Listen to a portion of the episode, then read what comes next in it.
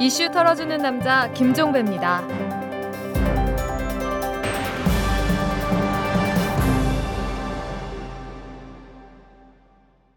2월 18일 월요일에 보내드리는 이탈남입니다. 이 대통령직 인수위원회가 박근혜 당선자의 노인 임플란트 지원 공약도 대거 후퇴시키고 있다고 합니다. 지난 대선 때 박근혜 당선자는 노인 임플란트 건강보험 적용을 내건 바 있었는데요. 법적으로 노인은 65살 이상이고 임플란트 건강보험 적용에 예외를 두지 않은 만큼 65살 이상 노인 전원을 대상으로 필요한 모든 치아의 임플란트를 지원하는 것으로 받아들여졌었는데요. 하지만 인수위원회는 75살 이상 노인의 어금니 두 개만 우선 지원하기로 했다고 합니다. 벌써 세 번째입니다. 이 노인 기초연금 20만 원 지급, 4대 중증 질환 전액 국가 지원 공약 이 두 가지에 이어서 또다시 후진을 하고 있는 겁니다. 박근혜 당선자도 화장실의 법칙에서 자유롭지 못한 걸까요? 이 들어갈 때 마음과 나올 때 마음이 다른 바로 그건 말이죠. 자, 털기전 뉴스로 넘어갑니다. 박근혜 당선자가 오늘 청와대 비서실장에 삼선을 지낸 친박계 측근인 허태열 전 새누리당 의원을 내정을 했습니다. 국정기획수석에는 대통령직 인수위원회에서 국정기획조정분과 간사를 맡고 있는 유민봉 성균관대 교수 그리고 민정수석에는 곽상도 전 대구지검 서부지청장 홍보수석에는 이남기 전 SBS 미디어홀딩스 사장이 각각 내정됐습니다. 면면을 보니까 윤창중 인수위 대변인 이름은 빠졌네요. 이명박 대통령이 오늘 자신의 임기 중 지적으로 글로벌 경제 위기의 조기 극복을 아쉬운 점으로는 여전히 팍팍한 서민들의 살림살이를 꼽았다고 합니다. 이명박 대통령은 오늘 오전에 임기 중 마지막으로 방송된 제109차 인터넷 라디오 연설을 통해서 우리는 전대미문의 글로벌 경제 위기를 세계적으로 가장 잘 극복했다는 평가를 받았다. 이렇게 자평을 한 뒤에 글로벌 경제 위기로 이렇게 어려운 시기에 이렇게 어려운 일을 맡은 것은 어떤 특별한 소명이 있는 게 아닌가 생각하고 경제 위기 극복에 정말 혼신의 힘을 다했다. 이렇게 평가를 했다고 하는데요. 평가는 그냥 국민과 역사에 맡기시죠. 헌법재판소장 후보자로 지명됐다가 특정 업무 경비 유용 의혹 등이 불거져 자진 사퇴한 이동흡 전 후보자의 업무상 횡령 혐의에 대해서 검찰이 본격 수사에 나설 방침이라고 합니다. 검찰 관계자는 이 건은 각하할 사안이 아니다. 이전 후보자의 계좌도 들여다보고 특정 업무 경비 사용처에 대한 소명도 요청할 계획이다. 이렇게 말을 했다고 하는데 수사의 끝이 어떨지는 모르겠습니다만 일단 시작만 놓고 보면 사필 귀정입니다. 지금까지 털기전 뉴스였습니다. 재벌과 모피아의 함정에서 탈출하라. 종횡무진 한국 경제. 재벌 개혁에 앞장서온 김상조 교수. 그가 한국 경제에 던지는 여덟 가지 질문. 우리가 몰랐던 한국 경제의 진실을 파헤칩니다. 더 이상 경제 권력자들의 눈속임에 속지 마세요. 종횡무진 한국 경제. 오마이뉴스가 만드는 책 오마이북. 박근혜 당선자가 어제 장관 인선을 완료했습니다. 이 정부 조직법 개정안이 아직 국회를 통과하지 않았는데도 인수위에서 나온 정부 조직 개편안에 따라서 인사를 단행을 한 겁니다. 야당은 반발을 하고 있습니다. 뭐 이 같은 인사 조치는 국회의 입법권을 침해한 것이다 이렇게 성토를 하고 있는데요. 이 때문인지 오늘 본회의에서 처리할 예정이던 정부 조직법 개정안은 여야 이견이 좁혀지지 않아서 처리가 뒤로 미뤄지게 됐습니다. 자, 오늘은 이 문제를 한번 탈탈 털어보도록 하겠습니다. 민주당의 우원식 원내 수석 부대표를 연결합니다. 안녕하세요. 네, 안녕하세요. 우원식입니다. 네네. 어제도 이 정부 조직법 개정안을 두고 여야 그 뭐 협상이 있었던 걸로 아는데. 네네. 어제 저녁 5시부터 예. 어, 원내 대표, 예. 정책위 의장, 원내 예. 수석 부 대표 이렇게 음. 3인씩 해서 6명이 만나서 네. 한 3시간 반쯤 이야기를 했습니다. 음. 근데 지금 가장 큰 쟁점이 미래창조과학부입니까? 이 방송통신위원회의 기능을 이쪽으로 넘기는 것. 이거가 가장 큰 쟁점인가요? 예, 뭐, 그 쟁점, 저희가 이제 처음에 15가지를 제기를 했다가. 예. 그 중에 6개로 핵심 쟁점을 줄여서 지금 논의를 하고 있는데요. 네. 어, 첫 번째가 반부패 검찰 개혁과 관련된 부분이고요. 두 번째가 경제민주화 관련된 부분이고, 네. 세 번째가 방송의 공정성을 담보가 돼야 된다는 것이고, 음. 네 번째가 국민 안전 관련해서 원자력 안전위원회가 독립기구로 돼야 된다는 것이고, 아, 예. 그리고 통상 기능을 독립기구로 만들자는 겁니다. 그리고 음. 여섯 번째가 인재 육성과 관련해서 교육부에다가 이걸 존치해야 그 인재 육성 기능이 제대로 된다. 그래서 여섯 가지를 걸고 있는데 네. 어그 나머지 저 대개의 경우에도 잘 진전이 안 되고요. 네. 어그 중에서도 특히 이제 방송 문제에 있어서는 저희는 중립성과 공정성이 가장 중요하기 때문에 네. 방송은 공정성이 훼손되지 않도록 음. 방송통신위원회에다가 기능을 남겨둬야 된다. 특히 방송의 그 기능과 규제 이런 것들이 있는데 네. 이게 구분이 잘 안 됩니다. 그렇죠. 그래서 기능과 규제가 구분이 안 되는 거는 음. 방송통신위원회에 그대로 둬야 된다고 이야기하고 있는데 네. 어, 그 기능 부분은 미래창조과학부로 뛰어가겠다는 거거든요. 네. 그런 점에서 지금 이야기가 안 되고 있죠. 음, 근데 좀 이게 이제 그 옛날부터 계속 논란이 되어 왔던 게 방송과 통신의 지금 영역이 거의 없어지고 있지 않습니까? 네. 네. 그러니까 사실 이제 지금 팟캐스트 방송인데 이 팟캐스트도 방송으로 볼 거냐 뭘로 볼 것이냐라고 하는 문제도 있는 거고 사실은. 네. 그런데 결국은 그, 그 방송통신위원회가 이명박 정부 출범할 때 이제 그 전에 방송위원회였다가 이게 합쳐진 이유도 바로 여기에 있는 것 아니겠습니까? 네, 그렇습니다. 그러면 이게 경계선을 잡기가 참 애매하잖아요. 네, 네. 경계가 매우 애매합니다. 일단은 네. 지금 논쟁이 되고 있는 것 중에 하나가 네. 어, 방송통신융합정책실 이거를 예. 전체를 어, 미래창조과학부로 보낸다는 건데요. 네. 거기에 보면 방송 광고 정책과 이런 게 있어요. 네. 그러니까 방송 광고라고 하면 이제 방, 방송에 광고 나가는 거 그거를 전체적으로 다 조율하고 음. 그렇게 하는 건데 네. 이 방송 광고를 가지고 방송을 얼마든지 통제할 수 있거든요. 네. 어디 마음에 드는 데는 좀 더 많이 줄 수도 있고 음. 또그 귀에 거슬리는 방송을 자꾸 하는 데는 방송을 방송 광고를 덜 가게 할, 할 수도 있고 네. 이런 대광고주를 가지고 방송과 관련해서 얼마든지 악용을 할 수 있습니다. 네. 무슨 편성 정책과가 있는데 편성 평가 정책과가 있는데 프로그램 편성 자체를 통제할 수 있거든요. 어, 예, 예, 예. 예, 이런 것들 그리고 방송 지능 기획과가 있는데 이거는 뭘 하는 기능이냐면 프로그램을 지원하는 건데 음. 방송 광고 규정 업무도 있고 선거방송 심의위원회를 담당하고요. 음. 방송통신심의위원회 이런 것들을 관장하는 과입니다. 이게 이제 미래창조과학부 밑에 있는 개별 과다 이거죠. 예, 글로 가져가려고 그러는 거죠. 예. 그렇게 되면 이 선거방송 심의하는 그런 기능이 여기 다 있는데 그러면 그것은 굉장히 그 심대한 공정성을 훼손할 수가 있거든요. 마음만 먹으면. 네. 이제 그렇기 때문에 이런 것들 안 된다 이렇게 얘기하는 거고. 예.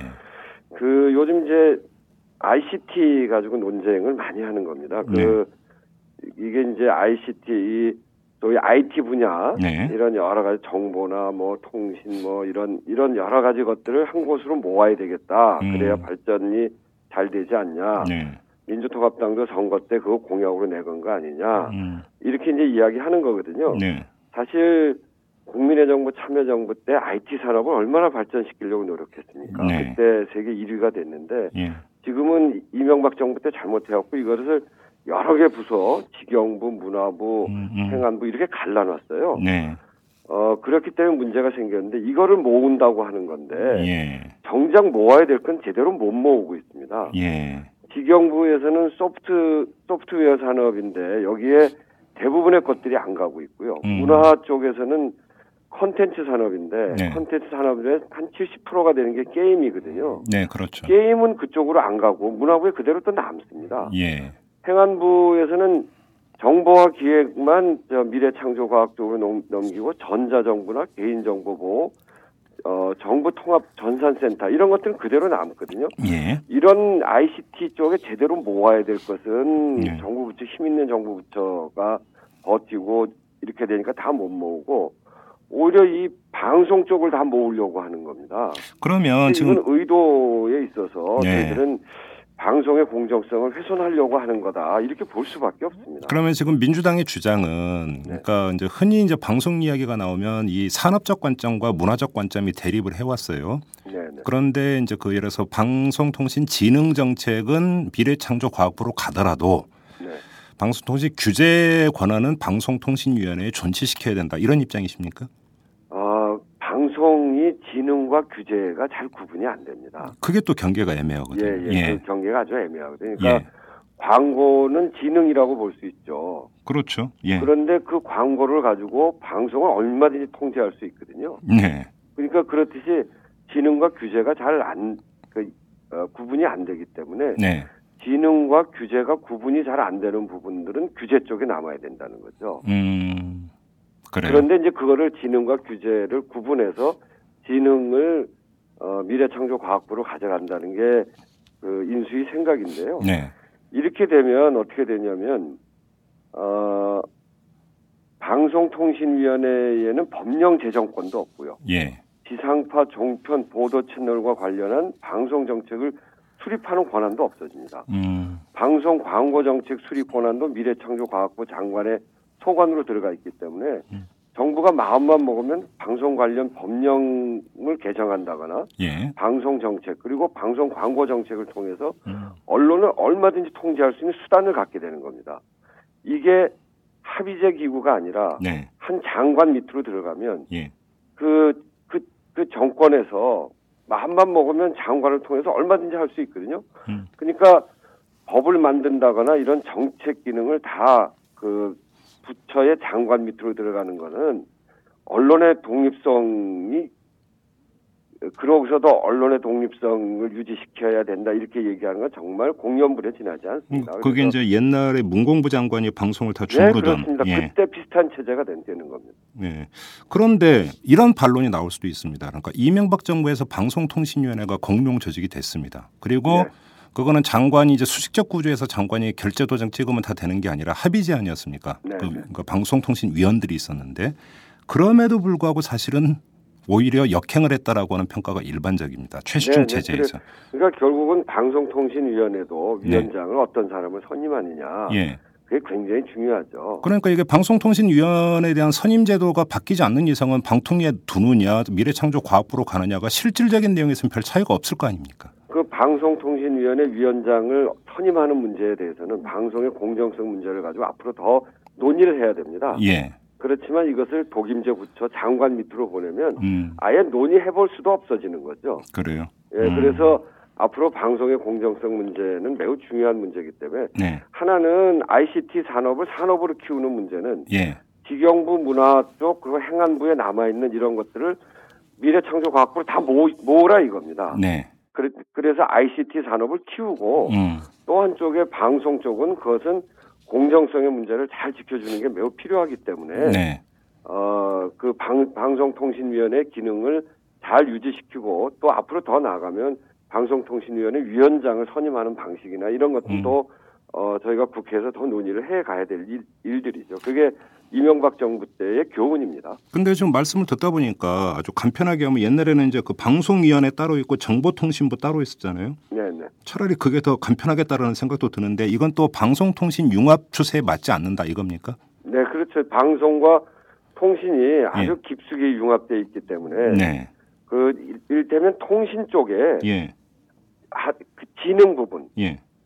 그런 것은 미래창조과학부로 보낼 수 있습니다. 음. 일, 일테면 어, 네트워크 기획과라든지 네. 인터넷망이라든지 예. 어, 지능통신망 이런 이런 것들은 보낼 수 있어요. 음. 근데 통신과 방송이 융합이 돼서 네.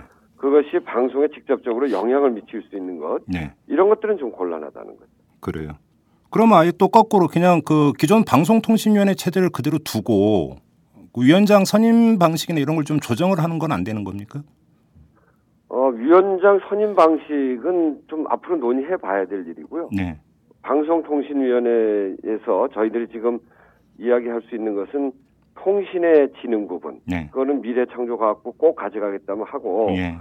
ICT 산업을 제대로 키우려면 지금 일부만 가고 상당 부분 남아 있는 음. 어, 기경부와 문화 쪽 그리고 행안부에 있는 것들을 다 모으고 이렇게 해서 시스템 이 전 전체 이 ICT 쪽을 정리해 줘야 된다 이렇게 음.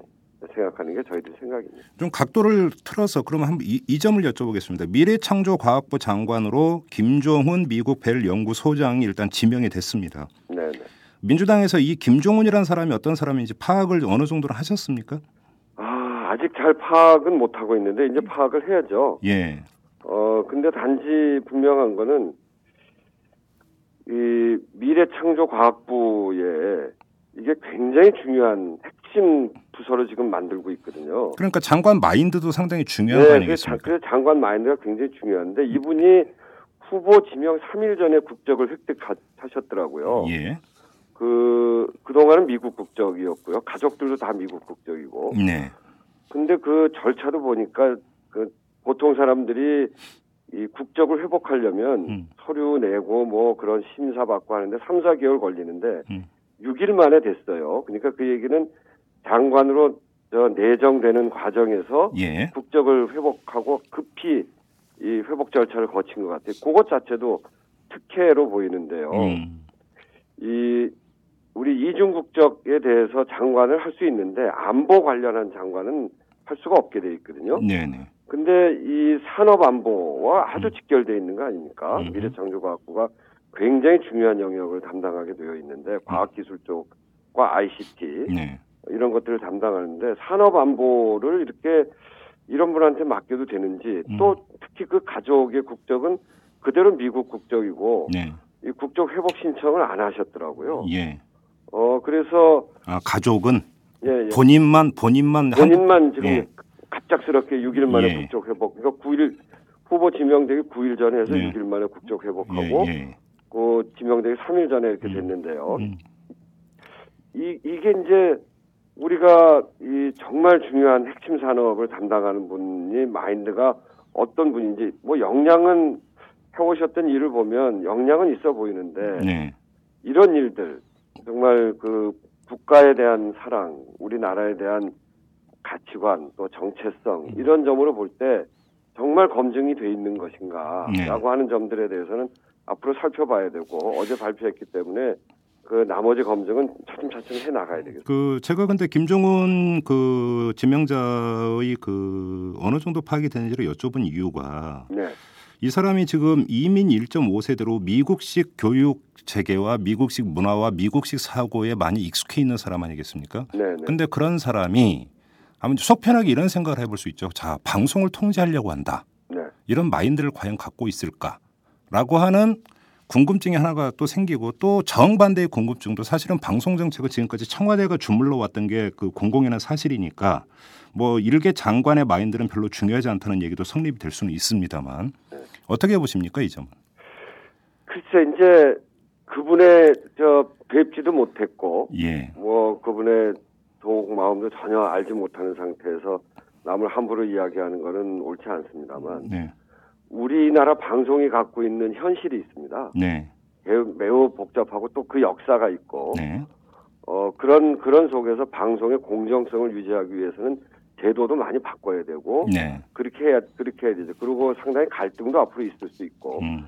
근데 미국에서 미국에서만 살아왔던 분 그리고 예. 미국의 방송만을 본 분이 예. 우리 한국의 방송을 개혁해가는 그, 그 과정에 어떤 역할을 할 수 있을지 예. 그건 전혀 가늠할 수가 없어요. 예. 그리고 그분은 또 이 산업을 중심으로 해서 봐왔기 때문에 네.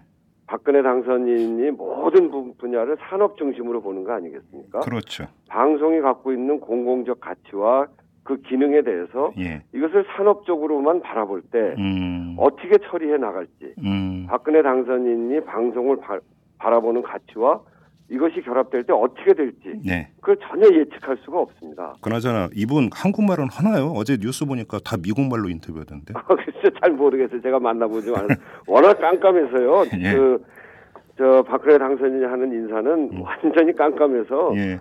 저희들도 전혀 예측을 못하고 사전에 어떤 분인지 예. 한국말이나 제대로 하시는지 아닌지 음, 알 수가 없습니다. 알겠습니다. 뭐 뚜껑 열어보면 알겠고 네, 예, 지금 정부 조직 개편 이야기에서 지금 다 짚을 수는 없고요 시간상 또 근데 국민적 관심사가 검찰 부문입니다. 네, 네. 근데 이 문제에 대해서 지금 박근혜 당선자 측의 그 구상은 뭡니까? 애당초 대선 과정에서 나왔던 이야기가 여러 가지 있지 않습니까? 중수부 폐지라든지. 네네. 네. 이 문제는 어, 디까지 논의가 진행이 된 겁니까?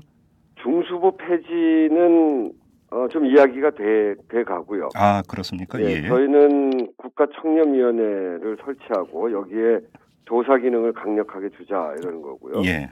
그리고 중수부 폐지하는 대신에 고위공직자 비리수사처를 예. 두자 이런 거거든요. 예. 왜 국가청렴위원회를 하자는 거에 대해서 저쪽 반응은 어 뭐 나쁜 거는 아닌 것 같다. 음. 근데 지금 정부 조직 개편 하는데 무슨 위원회를 또 만드냐. 음. 나중에 더 얘기를 해보자. 예. 이렇게 얘기하고요. 예. 고위공직자 비리 수사처에 대해서는 반대하는 입장이고. 아 그렇습니까? 예, 예. 상설 특검이나 특별감찰관제를 박근혜 후보의 공약이거든요. 그거는. 그렇죠. 예, 예 그 부분에 대해서 그거는 좀 더 상의해 보자. 음. 어그 자기들의 고, 어, 그러니까 공약이기도 하니까. 네. 그것에 대해서는 좀 더 논의해 보자. 음. 이런 정도로 되어 있어서. 네. 어 국가청렴위원회를 만드는 것은 우리가 유엔의 반부패 협약에 가입되어 있습니다. 예. 그런 그 반부패 협약에 가입되어 있는 나라들에게는 강력한 조사권을 주는 국가청렴위원회를 설치하도록 서로 약속을 하는 거거든요. 아 근데 지금 이미 정부 조직의 그 명칭은 다르지만 비슷한 기구가 있지 않습니까? 권익위원회. 예. 권익 권익위원회는 조사 기능도 없고요. 아 예. 예 제대, 제대로 할 수 있는 게 아니어서 어. 어 그래서 이제 국가청렴위원회를 이야기를 한 거죠. 그럼 권익위원회의 확대 개편이 되겠네요. 뭐 그렇게 해서 좀 권한을 강화시켜주는 예, 겁니다. 뭐 예. 뭐 국, 국가 청렴위원회를 해도 좋고요. 네. 그래서 이런 어, 부패 행위에 대한 조사 네. 이런 이런 기능을 어, 그 강화시키는 그런 음. 위원회를 두자는 거죠. 네, 그래요. 그런데 이것도 지금 그 공수처는 뭐 거의 그 관찰될 네, 뭐, 가능성은 없어 보이고요. 예, 그 그거는 그거는 이제 그 그쪽 얘기는 박근혜 당선인이 이겼는데 박근혜 당선인이 하고 싶은 대로 해, 하게 해줘야 되는 거 아니냐. 민주통합당이 이겼어요. 고위공직자 비리수사처를 하는 거지. 뭐 음. 이렇게 이야기를 하고 있습니다. 그러면 국가청렴위원회는 좀 절충의 여지가 있어 보이네요. 그러면 현재로서는 잘 모르겠어요. 그러니까 더 부서 뭐 그런 위원회를 안 만들겠다는 건데 예. 이거는 국가청렴위원회라고 하는 것이 굉장히 좋은 말 아닙니까? 그렇죠. 나라를 예. 청렴하게 예. 하자 이런 예. 거니까. 그래서 그것에 대해서 반대 입장을 표시하기 어려워서 음. 더 논의하고 과제로 두자 이렇게 이야기하는 건지 음. 아니면 진짜 이걸 만들기 위해서 더 논의하자고 하는 건지 그 진정성에 대해서 음. 알 수가 없습니다. 근데 지금 그 사정기관을 어떻게 운영해 들어갈 것인가에 대한 박근혜 당선자의 이제 마인드가 궁금한데 네. 지금 법무장관 후보자로 황교안 그 전 고검장을 지금 지명을 하지 않았습니까? 네, 네. 근데 이 사람과 관련해서 여러 가지 지금 도덕적인 흠결 의혹이 나오고 있는데 그거와는 별개로 네. 지금 그 이 사람이 엑스파일 수사 때 사실상 축소 수사를 했던 그 서울중앙지검 2차장 검사로 거의 이제 지휘를 했던 사람이고 공안통으로 알려져 있는데 네, 그렇죠. 이 사람의 지명에 어떤 박근혜 당선자 어떤 의중이 깔려 있다고 파악을 하십니까 민주당에서는? 글쎄요, 정말 정말 좀 답답합니다. 네. 이 박근혜 당선인이 선거 때 상설 특검하고 특별 검찰 관제를 하자고 그러고 네. 법무부 요직에 검사 임용을 제한하겠다고 그랬고 예. 검찰 인사위원회 혁신하고 음. 차관급인 검사장 이상 직급을 감축하겠다고 그랬고 예. 검사장급 직급의 그, 어, 그 직급의 개방형 임용을 확대하겠다고 이렇게 굉장히 많은 이야기를 했거든요. 네. 그런데 이번 인사를 보면 황교안 어, 법무장관 지금 말씀하신 대로 노회찬 그 엑스파일 네. 이때 그 삼성에 대해서 다 면접을 주고 네. 또 삼성 떡값 검사라고 하는 그 검찰들에 대해서 다 면접을 주고 음. 그리고 노회찬 의원만 기소를 했거든요. 네. 그리고 결국은 그렇게 기소가 돼서 며칠 전에 의원직을 상실하지 않았습니까? 네, 네, 네. 그런 관점을 갖고 있는 분을 법무장관으로 했다. 예. 그리고 뭐 최근에는 소득세법을 위반해서 음. 어, 배우자와 이중 공제한 이런 것들도 나오고 있고 음. 그래서 정말 이 박근혜 당선인이 선거 과정 동안 이런 검찰과 네. 국가의 투명성을 위해서 예. 그리고 그, 그 건축 이렇게 이야기하시면 원칙을 강조하시고 음. 그런 그런 분이 예. 그분의 원칙은 대기업 또는 힘 있는 사람들한테만 원칙인 것인지 음. 우리 서민들이나 네. 정말 사회적 약자들에게는 적용되지 않는 원칙인지 네. 정말 알 수가 없다. 음. 특히 법무부 장관이라고 하면 어, 이 국가의 법률 또는 헌법적 가치를 잘 지키면서 네. 사회적 약자 또 사회적 갈등 이런 것들을 잘 합리적으로 판단하면서 네. 우리 국민들의 권리를 보호해줘야 될 뿐인데 음. 이렇게 삼성 엑스파일로 드러났습니다만 이렇게 힘있고 또 대기업 중심의 이런 관점을 가진 분을 어, 법무부 장관으로 한다는 것에 대해서는 정말 납득하기 어렵습니다. 근데 좀 이제 총리 지명자로까지 그 확대를 하면 전부 다 법조인입니다. 그러니까 그 낭만 김용준 전 헌법재판소장까지 포함을 하면 유독 법조인을 계속 고집을 해왔고 결국은 정홍원 지금 지명자도 이제 법조인 출신이고 네. 총리도 지금 그렇습니다. 그렇다면 이것이 박근혜 당선자가 강조해 왔던 이른바 법치, 법질서 확립이라는 차원에서 그냥 간단하게 이해만 해도 될 것 같긴 한데 네. 문제는 박근혜 당선자가 생각하는 법질서라고 하는 게 뭐냐 이 문제 아니겠습니까? 이게 네, 네. MB식 법질서하고 유사하다고 보십니까? 어떻게 보십니까? 아, 뭐, 좀, 좀 한숨이 나오는데요. 예. 그 지금 말씀하신 대로 이렇게 보면 그 17분의 장관 후보자 중에 9명이 수도권 출신, 그리고 예. 6분이 교수학자 출신이고요. 9분이 관료 출신이거든요. 예, 예. 그리고 거기 군, 검, 검찰, 어, 이런 분들로 다 돼 있단 말이에요. 네. 이 속내를 보면 법치라고 말은 합니다만 이 책임 총리제나 책임 장관 이건 다 물 건너간 걸로 보입니다. 그렇게 봐야죠. 예. 예. 그 저는 예스맨 내각이다 이렇게 예. 말씀을 저 지난번에도 드리고 그러는데 네. 정말 입맛에 맞는 사람들을 고른 입맛 내각이거든요. 네. 최종 결정권자의 의중 파악에 능한 관료나 네. 관료 사회 장악에는 경험이나 복잡한 의제에 대한 이해 이해관계 조정에 거리가 있는 학자 네. 그리고 어 검찰 예. 뭐, 뭐, 이런 사람들로 다 이거를 채용을 해서 네. 창명하복 관점 직할 예. 통치하겠다는 의지가 부, 그 그렇게 드러난 그런 의, 지가 분명하다고 드러난 걸로 보입니다. 직할 통치. 예. 네, 그러니까 법조인 군인 출신 예. 등의 이 관료를 전면 대체함으로 해서 새 정부에 대한 국민적 기대. 새 정부라고 하면 좀 참신하고 음. 관료 사회에 대해서도 새로운 활력이 붙고 좀 개혁성도 있고 예. 이 대선 과정 동안에 국민들이 굉장히 많은 요구를 하지 않았습니까? 예. 그런 것들을 이 그 새로운 그, 그 새로운 정부에서 예. 실현해 나갈 그런 지도자들이 필요한데 예. 그런 그 개혁성이나 참신성이나 관료 사회에 대한 활력 이런 거보다는 예. 그야말로 안정지향적이고 예. 당선인의 의중에만 민감한 이런 음. 이런 그 예스맨 중심의 네. 그런 예스맨 내각을 짠 것이 음. 지금 발표한 17개 부처 조각 인선의 총평이다. 네. 저는 그렇게 생각하고 있습니다. 그래요. 그러면 결국은 박근혜 이제 그 좀 있으면 이제 대통령이 되는데 대통령이 모든 걸 그 관장하는 그런 체제가 될 것이다 이렇게 지금 전망을 하시는 거군요. 네, 그 거의 뭐 명백하게 그렇게 될 것 같아요. 그런데 오히려 이제 거꾸로 보면은 근데 그 집권 초반에 대통령 마인드와 비전이라고 하는 것들이 관철이 되기 위해서 이런 진용을 짰다 이렇게도 볼 수 있는 여지가 있는 거 아니겠습니까? 그러니까 지금 이제 인선 지금 인사 뭐 이렇게 쭉 우리가 검증을 해봐야 되는데 이미 드러난 그 인사에서 보면 네. 인사가 얼마나 엉망입니까? 네. 인사를 하나하나 이렇게 살펴보면 정녕 우리 사회가 소돔과 고모라인가 하는 음. 생각이 들 정도예요. 네. 역량이 있으면서 깨끗한 사람이 정말 한 사람도 없는가? 음. 그게 밀실에서 혼자 인사를 하고 맨날 측근하고만 공개적인 검증 시스템을 거치지 않고 정말 깜깜하게 인사를 하고 이 인수위원회에서 논의되는 것도 세상에 알려지지 않고 이렇게 되면서 네. 벌써 여러 가지 난맥상이 생기는 거거든요. 네. 본인 의중을 잘 관찰해야 될 사람 필요합니다. 예. 그렇지만 자기 소신이 있어서 음. 거기에서 나오는 여러 가지 문제점들에 대해서 지적할 수 있는 그런 사람들이 있어야 되거든요. 네. 지금 새누리당 제가 협상을 해봅니다만 그런 것들을 이야기할 수 있는 사람이 아무도 없어요. 그래요?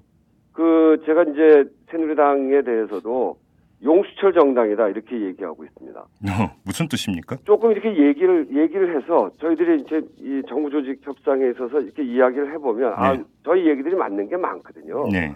그러면 되게 아 그거 맞겠다. 네. 원자력 안전위원회 그 원자력 안전이 국민 안전이 굉장히 중요하니까 음. 그거를 저 대통령 직속 기구에서 이거 정부 부처 미래창조과학부 밑으로 보내는 건 문제가 있다. 네. 독립시켜서 하자. 어, 그건 맞는 얘기다. 어, 그럼 얼마든지 할 수 있지. 그러다가 그 다음에 박근혜 당선이 한마디 하면 음. 우리가 낸 저 정부 조직 법안은 당당합니다. 음. 그렇게 얘기하는 건 부처 이기주의입니다. 네. 이렇게 얘기하면 바로 그냥 용수철처럼 원위치를 탁 해버립니다. 벌써 몇 번을 그랬어요. 예. 이제 그러면서 아무도 박근혜 당선인에게 그 문제점을 지적하지 못하니까 네. 인사의 난맥상이 이렇게 생기는 거거든요. 음. 앞으로 정부의 운영도 마찬가지입니다. 네. 모든 정부 부처의 문제들을 박근혜 당선인이 어떻게 다 합니까? 네, 네, 네. 그러니까 그런 문제들을 제기해 줘야 되는데 전혀 하나도 이게 진행되고 있지 않기 때문에 음. 정말 답답한 형국이죠. 결국은 독주 모드라는 겁니까? 간단히 정리하면 그렇습니다. 어. 이제 앞으로 예. 내년이면 쌀 협상이 있거든요. 쌀 협상. 아, 예, 예, 예. 쌀 이게 통상에서 이제 내년이 어 그 쌀 관세화를 음, 논의하게 네, 네, 됩니다. 네, 네, 그래서 관세화 유를 정하게 되는데 음. 지금처럼 의무 활동을 할, 할 것. 지금 이제 우리 전체가 한 400만 톤 정도 중에 아, 한 35만 톤, 36만 톤 정도를 외국에서 수입하는 의무 할당이거든요. 근데 이제 관세화가 되어버리면 관세를 어느 정도 매길지 결정된다면 예, 예, 몇 프로를 매길 거냐 이런 문제. 하고 전면 전면 개방으로 가는 거죠. 예, 예. 그러면서 전면 개방으로 한, 예. 해야 예. 하는지의 문제를 내년에 예. 논의하는데 예. 그것을 통상 그게 이제 통상 쪽에서 해야 되는 거 아닙니까? 그렇죠. 그거를 산업 통상 자원부 지금 이렇게 붙여놨는데 그 산업적 관점에서만 보면. 그럼 굉장히 큰 오류가 생길 수 있습니다. 음, 비, 어, 뭐 비교 비교 우위론이 득세할 수 있다 이런 이야기가 되는 거겠죠. 어, 그러니까 이제 산업이 여러 가지 부분인데 네. 지금 산업은 대개 이제 과학기술 또 무슨 제조업 네. 뭐 이런 것들 중심으로 보지 않겠습니까? 네. 농업을 좀 소외시키면서 볼 수도 있는데 음. 통상을 산업통상자원부로 간다. 이것에 대해서 어, 새누리당 안에서도 이야기해야 됩니다. 지난번에 무슨 김, 김정은 의원이 그런 얘기를 좀 한마디 했다가 부처 이기주의다 이렇게 하고서 음. 바로 이제 아무 소리 못 하고 있는데 예. 그런 점에서 보면 각, 각 부처가 이 국민들의 예민한 문제들을 다루는 그런 음. 부서를 짜고 또 거기에 장관 임명하고 할 때는 그렇게 대통령 당선인이 우리 사회 전체 전체를 어떻게 다 아시겠어요? 예. 그러면 자기 소신을 가지고 이런 방향은 이렇게 가야 됩니다라고 이야기할 수 있는 사람이 돼야 되는데 예. 지금 17분 된 분들 중에 대부분의 사람들이 예. 그렇게 하기에 어려운 분들, 음. 그렇게 하기에는 좀 거리가 있는 분들을 다 임명해 놨거든요. 그런 음. 점에서 보면 음. 음. 매우 걱정스럽다. 이렇게 예. 저희들 보고 있는 거죠. 원래 그 이 실세를 가르는 기준 중에 하나가 대통령하고 물리적 거리가 얼마나 가까우냐 이걸 갖고 따지지 않습니까? 그런데 네 지금 이제 결국은 청와대 비서실장이 누가 되느냐 이제 촉각을 곤두 세웠는데 좀 전에 지금 발표가 나왔어요. 허태열 전 의원으로 지금 이제 그 됐는데 이 점은 어떻게 파악을 하십니까? 어떻게 평가를 하십니까? 글쎄 이제 좀 한번 평가해 보겠습니다. 저희들도 네. 잘 생각하지 못한 인선이어서. 예. 아 이것도 의외의 인선입니까? 예상 음. 예상 밖이었습니까? 예, 예, 저희는 좀 그랬는데 뭐뭐 뭐 워낙에 예상대로 된 게 없어서요. 네. 그래요. 네. 그러니까 민주당도 정보가 전혀 없군요. 예, 뭐 아, 아주 깜깜합니다. 그렇습니까? 예. 알겠습니다. 지금 아까 이제 그 정부 조직 개편 이야기로 다시 돌아가서 근데 지금 그 일주일 뒤면은 정부가 출범을 합니다. 네. 그런데 지금 정부 조직 개편안이 그 타결이 돼야 본회의에서 정부 조직법 개정안이 통과가 되고 네. 그에 입각해서 임명장을 주고 물론 그 전에 이제 인사청문회를 거쳐야 되지만 일정이 이렇게 되는 것 아니겠습니까? 네, 네. 근데 지금 정부 조직법 개정안 협상은 언제쯤 타결이 가능한 겁니까? 이게 마냥 끌 수도 없는 거 아닙니까? 네, 뭐 마냥 끌 수 없고 저희 가급적이면 출범 전에 네. 타결을 하려고 하는데 네.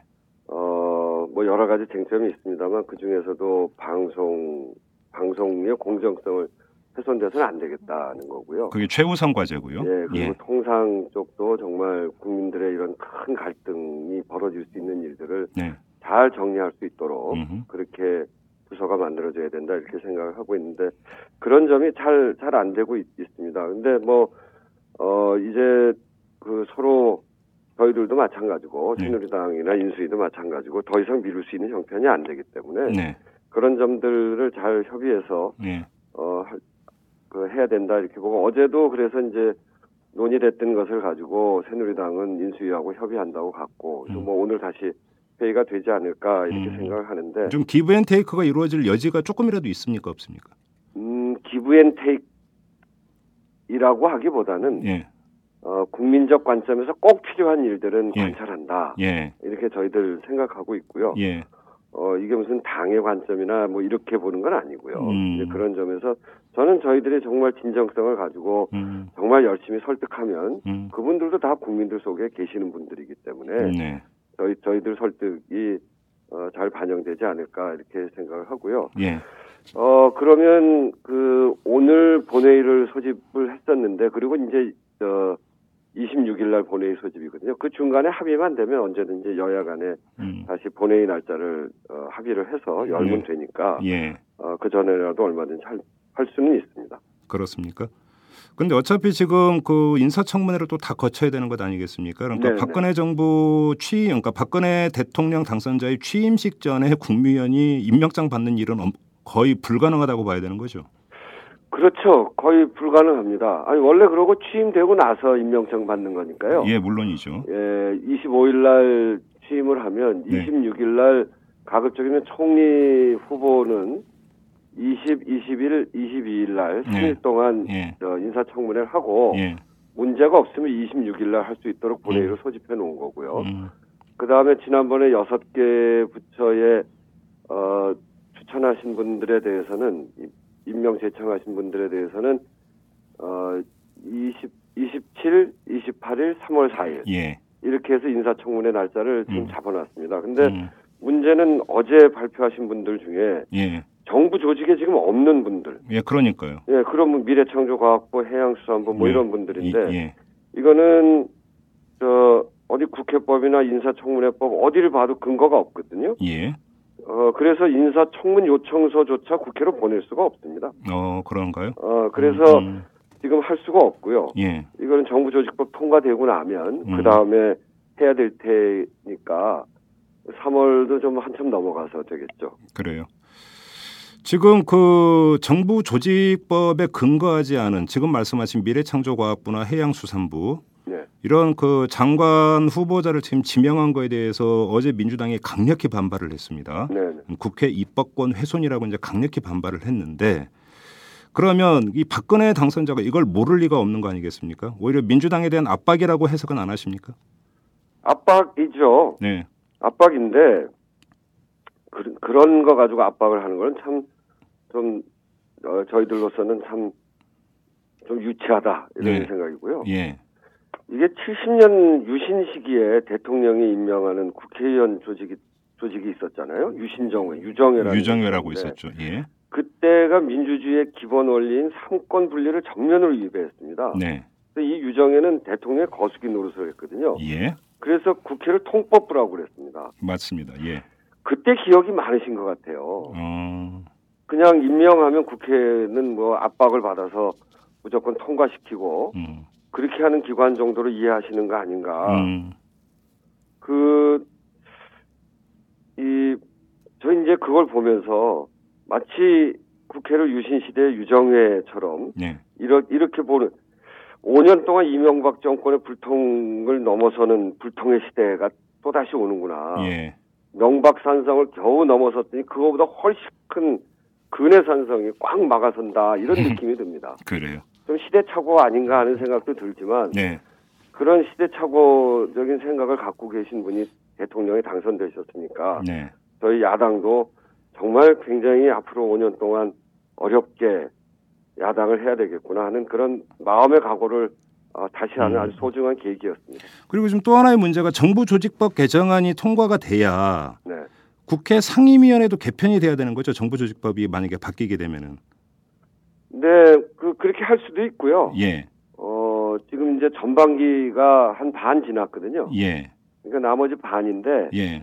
어, 상임위를 개편할 수도 있고 음. 아니면 그냥 유지하면서 할 수도 있고요. 아니 그러면 예를 들어서 그 외교통상 통일위원회에서 지금은 외교통상부였으니까 그 상임위원회에서 다 그 처리를 했잖아요. 네네 그렇죠. 그런데 그러면 이제 통상 쪽은 다시 산업자원위원회 이쪽으로 넘어가게 되는 겁니까? 그렇죠. 어, 이게 교통 국회 상임위 차원에서의 교통 정리는 필요하지가 않습니까? 상임위 개편은? 상임위 상임위 차원에서 그 교통 정리가 필요할 수도 있는데요. 네. 어, 지금 이제 그 정부 조직법 그러니까 정부 조직법이 통과되면 예. 거기에 이제 큰 기능들은 사실은 그대로 다 있습니다. 아, 그렇습니까? 거기 일부가 떨어져 나가고 이러는 거기 예. 때문에 예. 어, 그 정부 직제가 결정되면 그 기능에 맞춰서 음, 음, 음. 위원회를 어, 그 위원회로 옮겨주면 되거든요. 아, 예. 지금은 이제 왜 그 상임위원회 조정에 대해서 저희들이 좀 부정적으로 보냐면요. 음. 어, 이게 이제 미래창조과학부 같은 경우가 굉장히 큰 덩어리가 되는데 이거는 음. 사실 교육과학위원회에서 떨어져 나가는 거거든요. 그게 네, 네, 하나로 합치면 네. 어, 위원회가 너무 업무가 많아진다 예. 이런 느낌은 하나 있는데 예. 새누리당은 이 위원회 개편을 전에부터 하려고 그랬습니다. 음. 왜 그랬냐면 우리가 이제 소수긴 한데 네. 환경노동위원회가 유일하게 우리가 다수거든요. 그렇죠. 그래서 환경노동위원회에서 여러 가지 현안들을 다루었습니다. 그렇습니다. 그러니까 새누리당은 환경노동위원회에서 민주당이 다수인 것을 정말 보기가 싫은가 봐요. 그래서 어, 그거를 어, 없애버리고 예. 환경노동위원회를 그 민주당의 다수인 것을 깨, 깨든지 음. 아니면 환경노동위원회도 없애든지 네. 이렇게 할 생각이 있기 때문에 예. 저희는 그 환경노동위원회가 저희가 다수인 게 굉장히 중요한 기능을 하고 있습니다. 지난번에 그 언론 청문회 하자고 그럴 때 그거 끝까지 안 했습니다. 지금 약속은 해놓고. 그렇죠. 그래서 이제 환노위에서 노사 차원에서 MBC 관련한 그 네, 청문회를 한 예. 적이 있거든요. 예. 이제 그런 기능을 할 수 있기 때문에 저희로서는 정말 소중한 알토란 같은 음. 그 환노위를 없애는 음. 없애려고 하는 기도를 꼭 막아야 되겠다 어. 이런 생각을 갖고 있기 때문에 상임위 개편은 또 그런 복선에 깔려 있는 거예요. 네, 예, 상임위 개편 후반기 가서 상임위 개편하면 되고요. 음. 어 그 전반기는 이제 한 1년 한 반 정도 남았기 때문에 네. 상임위 개편하려면 굉장히 복잡한 작업이 따릅니다. 음. 더더군다나 미래창조과학부를 위원회를 하나 만들 생각을 저 새누리당에서 갖고 있는 것 같은데 네. 그렇게 위원회 하나 더 만들면 국가 예산도 훨씬 많이 들고요. 음. 그런 그런 점에서 저희들은 좀 부정적인 의견을 갖고 있습니다. 아 그렇습니까? 마지막으로 이 점을 좀 여쭤보겠습니다. 지금 어제 발표된 사람들이 이제 민주당에서 아직 검증 작업을 이제 시작을 할 테니까 여쭤보지는 않겠는데 네. 그 전에 그 지명됐던 사람들 가운데 지금 가장 크게 문제가 되는 게 황교안 법무장관 후보자하고 김병관 국방장관 후보자인 것 같습니다. 도덕성 문제와 관련해서 이거에 대해서 민주당 안에서 해당 상임위원들이라든지 한번 의견 조율은 해보신 적 있습니까? 어떻게 대처할 건지? 네, 그 김병관 지금 지금 말씀하신 그 두 분에 대해서 네. 뭐 황교안 법무부 장관은 아까도 말씀드렸고 김병관 장관의 경우에는 특히나 외국계 무기 중개 업체 2년 동안 예, 뭐 억대 억대의 자문료를 받았다고 하대요. 자문료도 예. 뭐 2억 1,500만 원을 음, 음, 받았다고 그러고 네. 특히 독일산 K2 전 전차 부품 수입 결정할 때는 이, 이 업체에 고문을 했던 모양이에요. 네, 네, 네. 그리고 위장 전입도 있고요. 예. 편법적으로 절세한 의혹도 있고. 예. 장남 회사가 국방부로부터 대형 사업 수주를 한 그런 의혹도 있고. 네. 특히 결정적으로는 국방부 장관이 외국계 무기 중개업체에서 이렇게 로비 에 관여하셨던 분이 한다는 음, 게 음. 대체 말이 되냐. 음. 이게 그런 분을 어떻게 장관 후보자로 내놓을 수 있는가. 굉장히 격앙해 있습니다. 아, 그렇습니까? 예. 예. 그래서 하여튼 뭐 저희들이 철저히 이런 문제들에 대해서 음. 어, 인사청문회 과정에서 따질 텐데요. 네. 저는 부적격하다고 생각합니다. 그래서 그렇습니까? 어제 예. 우리 원내대표도 얘기했습니다만 자진 사퇴라는 좋은 제도가 있으니까요. 본인이 잘 판단해서 하시기 바랍니다. 인사청문회도 또 상당히 파고가 높을 것 같군요. 알겠습니다. 여기까지 듣도록 하겠습니다. 고맙습니다, 의원님. 네, 감사합니다. 네. 안녕하세요. 오마이뉴스 대표 오연호입니다. 오늘 방송 잘 들으셨나요? 오마이뉴스는 10만인 클럽 회원 여러분의 후원으로 이탈남을 제작하고 있습니다. 오마이TV의 대선 올레도 10만인 클럽 덕분이었습니다. 이탈남과 오마이TV 더 열심히 하겠습니다. 여러분이 제작자입니다. 월 만원의 참여 10만인 클럽 회원이 되어 주십시오. 오마이뉴스 첫 화면에서 직접 가입하시거나 02733-5505 내선 274번으로 전화 주시면 담당 직원이 안내해 드립니다. 지금 7,500명입니다. 함께 해 주십시오. 감사합니다. 야, 뭐 하냐? 어, 기사 써. 네가 무슨 아, 기자도 아니면서 뭔 기사를 쓰냐? 나 오마이뉴스 시민 기자야. 수십만 명의 사람들이 내가 쓴 기사를 읽는다고. 오마이뉴스에 기사를 쓴다고? 어, 난 읽기만 했는데. 야, 그게 정말이야? 당신도 오마이뉴스 헤드라인 기사를 쓸 수 있습니다. 지금 바로 오마이뉴스 시민 기자로 등록하세요. 세상을 바꾸는 주인공이 될 수 있습니다. 오마이뉴스닷컴